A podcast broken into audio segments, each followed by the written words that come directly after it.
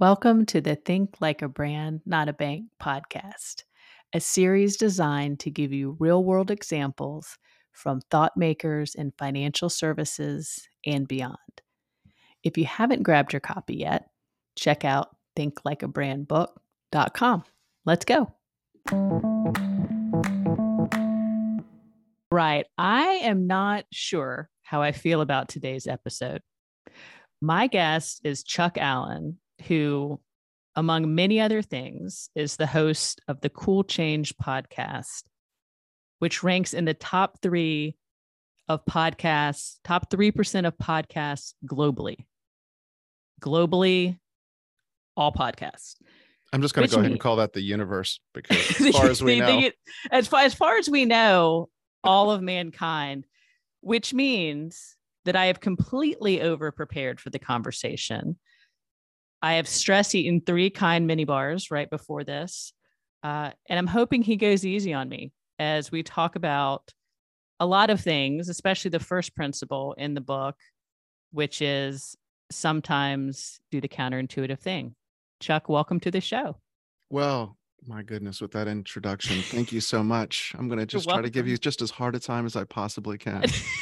I would expect, I would expect nothing less. So, um, so your website, uh, which we'll, we'll have in the show notes, um, it, it says to make a cool change is to be intentional about moving from one ba- way of being to another. Tell me a little bit more about that and how can how can those changes sometimes be counterintuitive?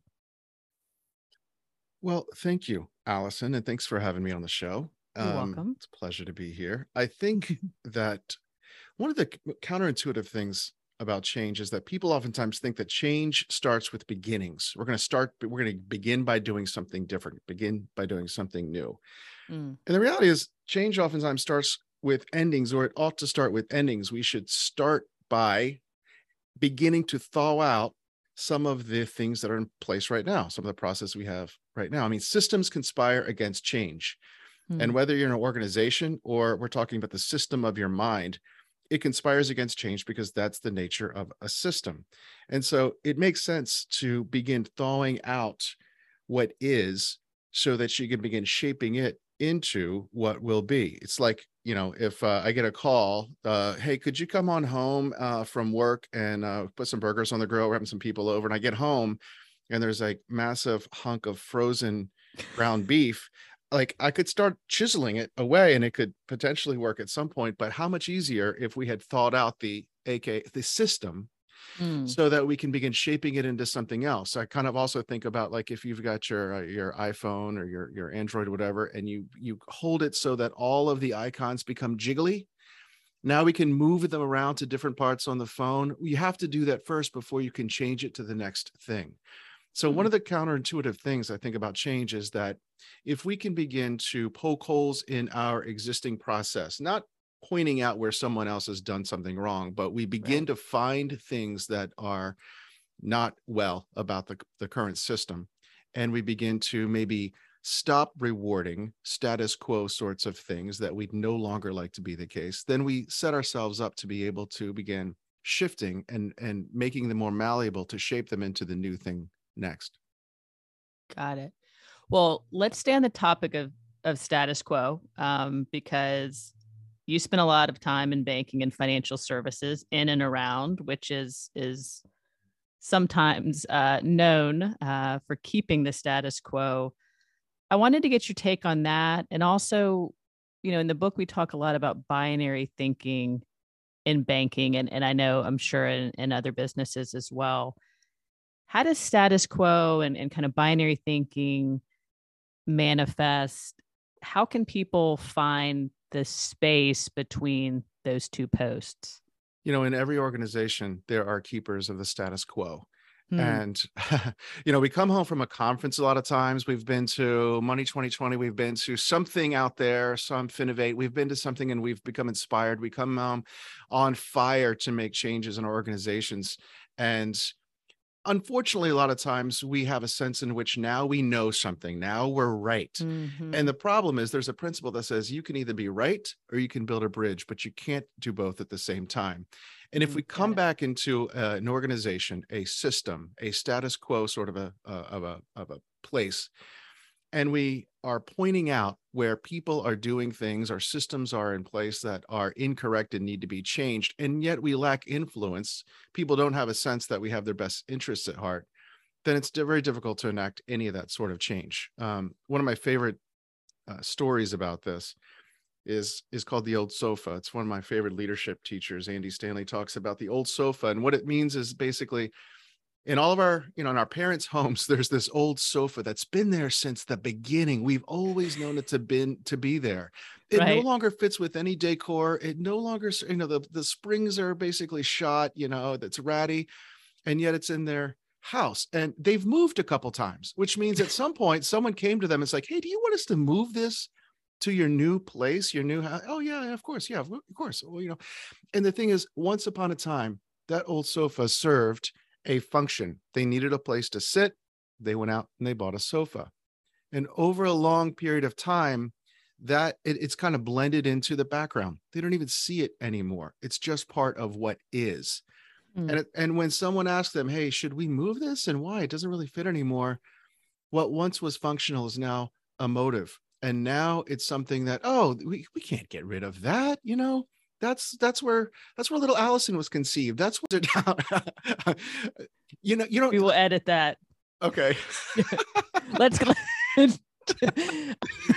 there are things about that sofa that make it wrought with memories. These are the Mm. things that we and so in every organization there are these old sofas. There are there is furniture that is blended into the background. There are systems, processes, status quo ways of thinking that are simply part of what is.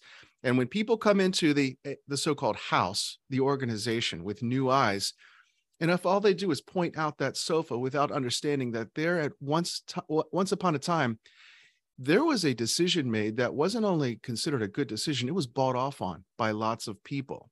right. And there are keepers of that status quo. Unless we have a relationship, influence with the keepers of the status quo, we can't expect to make any change. Ugh. That analogy just it it I know we are talking before we we hit the record button.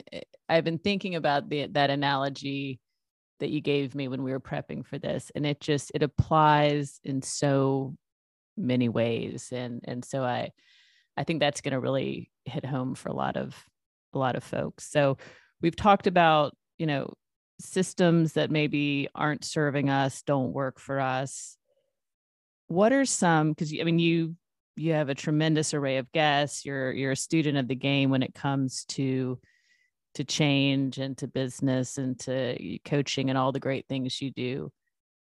What are some companies or some brands you know inside or outside of financial services that you feel like are are getting it right or that are kind of inspiring you in the way that you think about the world Mm, you know, there's a there are a lot of companies that I believe are doing some counterintuitive things and I don't know most of them. There are a couple that I have visibility in that I am just a fan of their excitement because I see it. Um, I think of the work that Stephanie Stuckey is doing with the Stuckey's brand. You know, Oh, she yeah. is someone who decided, you know, later in her career that she was going to buy back the family business that was begun by her grandfather back in like the 30s, which had fallen into complete disrepair, but almost non-existent, and decided to buy that company back. What was counterintuitive, I think, about her approach was that she, as CEO uh, and now owner, rolled up her sleeves and dove into the social space to build enthusiasm based on her own enthusiasm, a really authentic, organic way. And to just fast forward to the end of the story, um, you know, to have her now appearing on the Today Show without a PR firm, like Right. she's just gathering attention. To have her now have a book that's coming out, to have her, I don't know when she sleeps, but she's constantly engaging with her constituency. She's got over a hundred thousand followers out there on on the on the social networks and so forth, and it's just building exponentially. When I see someone who isn't following sort of the script, maybe the VC script, maybe the heavy investment by another firm script who you're giving away much of the company, decided to do this on her own with a business partner and is rolling up her sleeves and doing it. I think it's very inspiring and it's caught the attention of so many different people.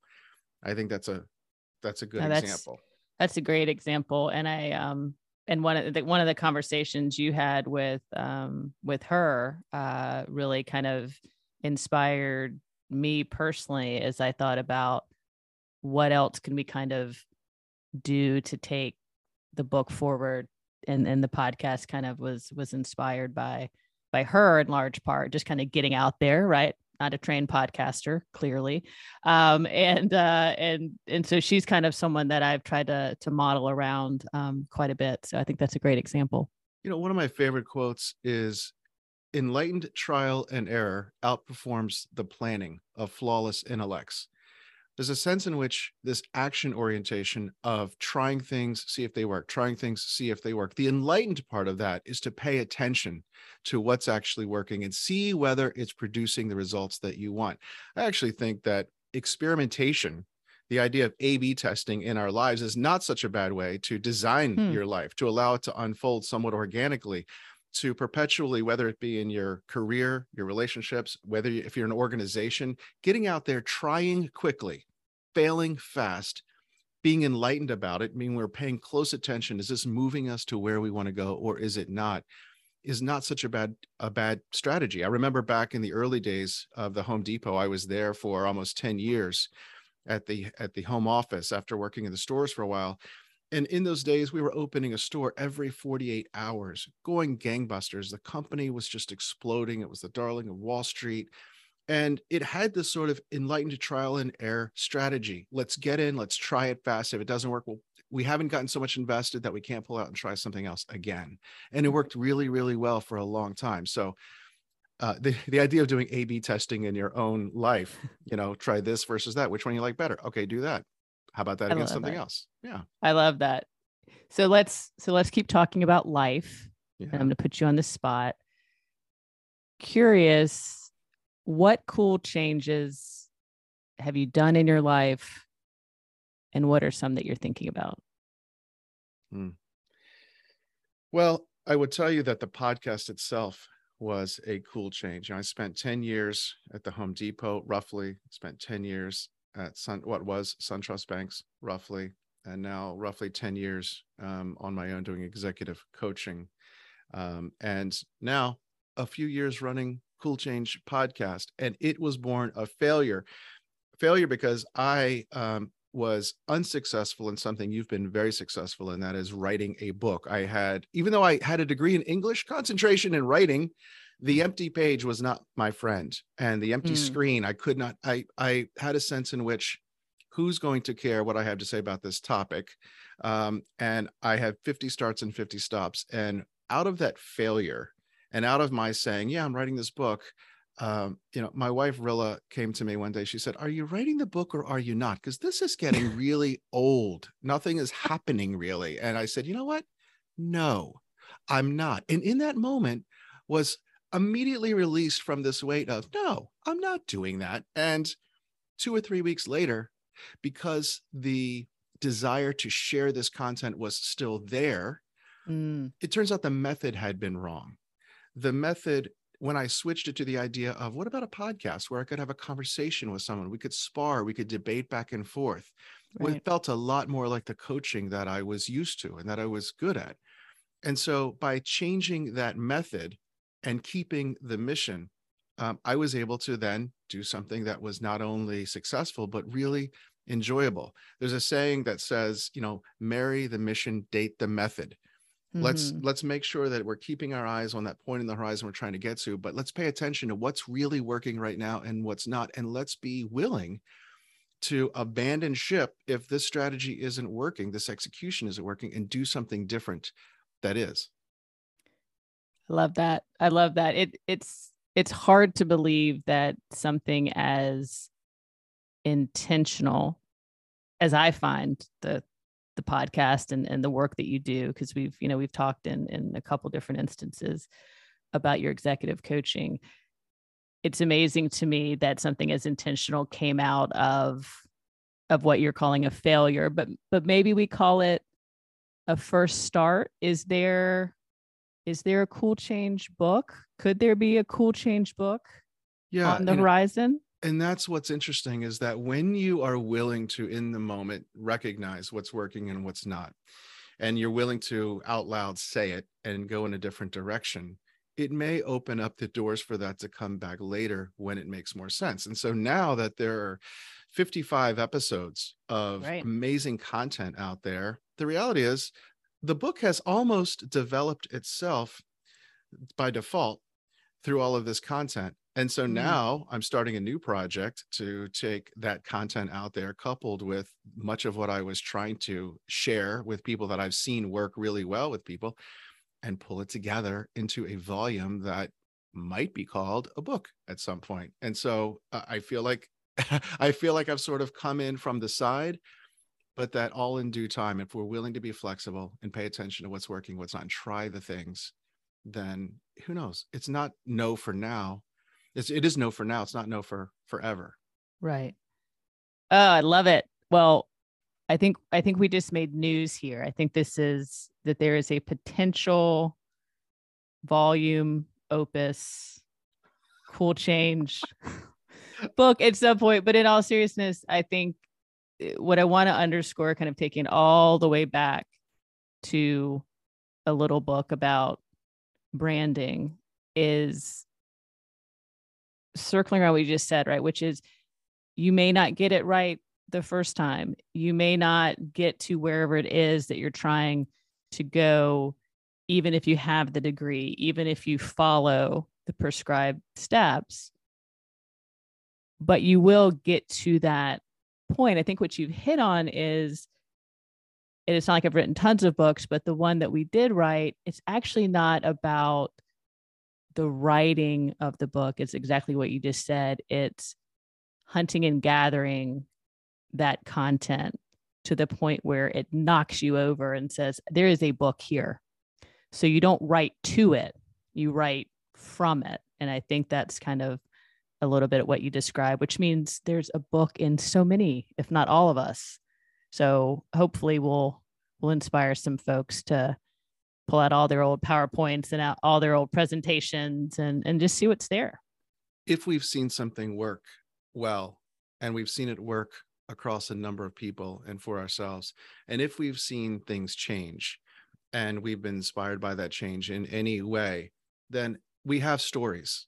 Mm-hmm. And if we have stories to tell, then we there there must be a mechanism for us to share those stories in a way that can help other people the book is one of those ways. Podcast right. is another. Conversations are another. There are a number of different ways that we can do that. But I, I encourage myself and encourage anyone listening that those stories are worth sharing. Um, mm-hmm. Particularly if they are the intention of i'm i'm not here to fill your cup with everything you need but i'm here to pour what i know out of mine into yours and maybe it will just be enough for the moment right uh we're going to leave it there because I can't possibly add to that. So, Chuck, thank you so much for being gracious enough to come on the podcast. I mean, it, it means a ton to me, just given your expertise, your schedule. Um, and I know that everyone listening has, has gotten something out of it. So thank you. Allison, you're one of my favorite leaders. Thanks for what you're doing out there.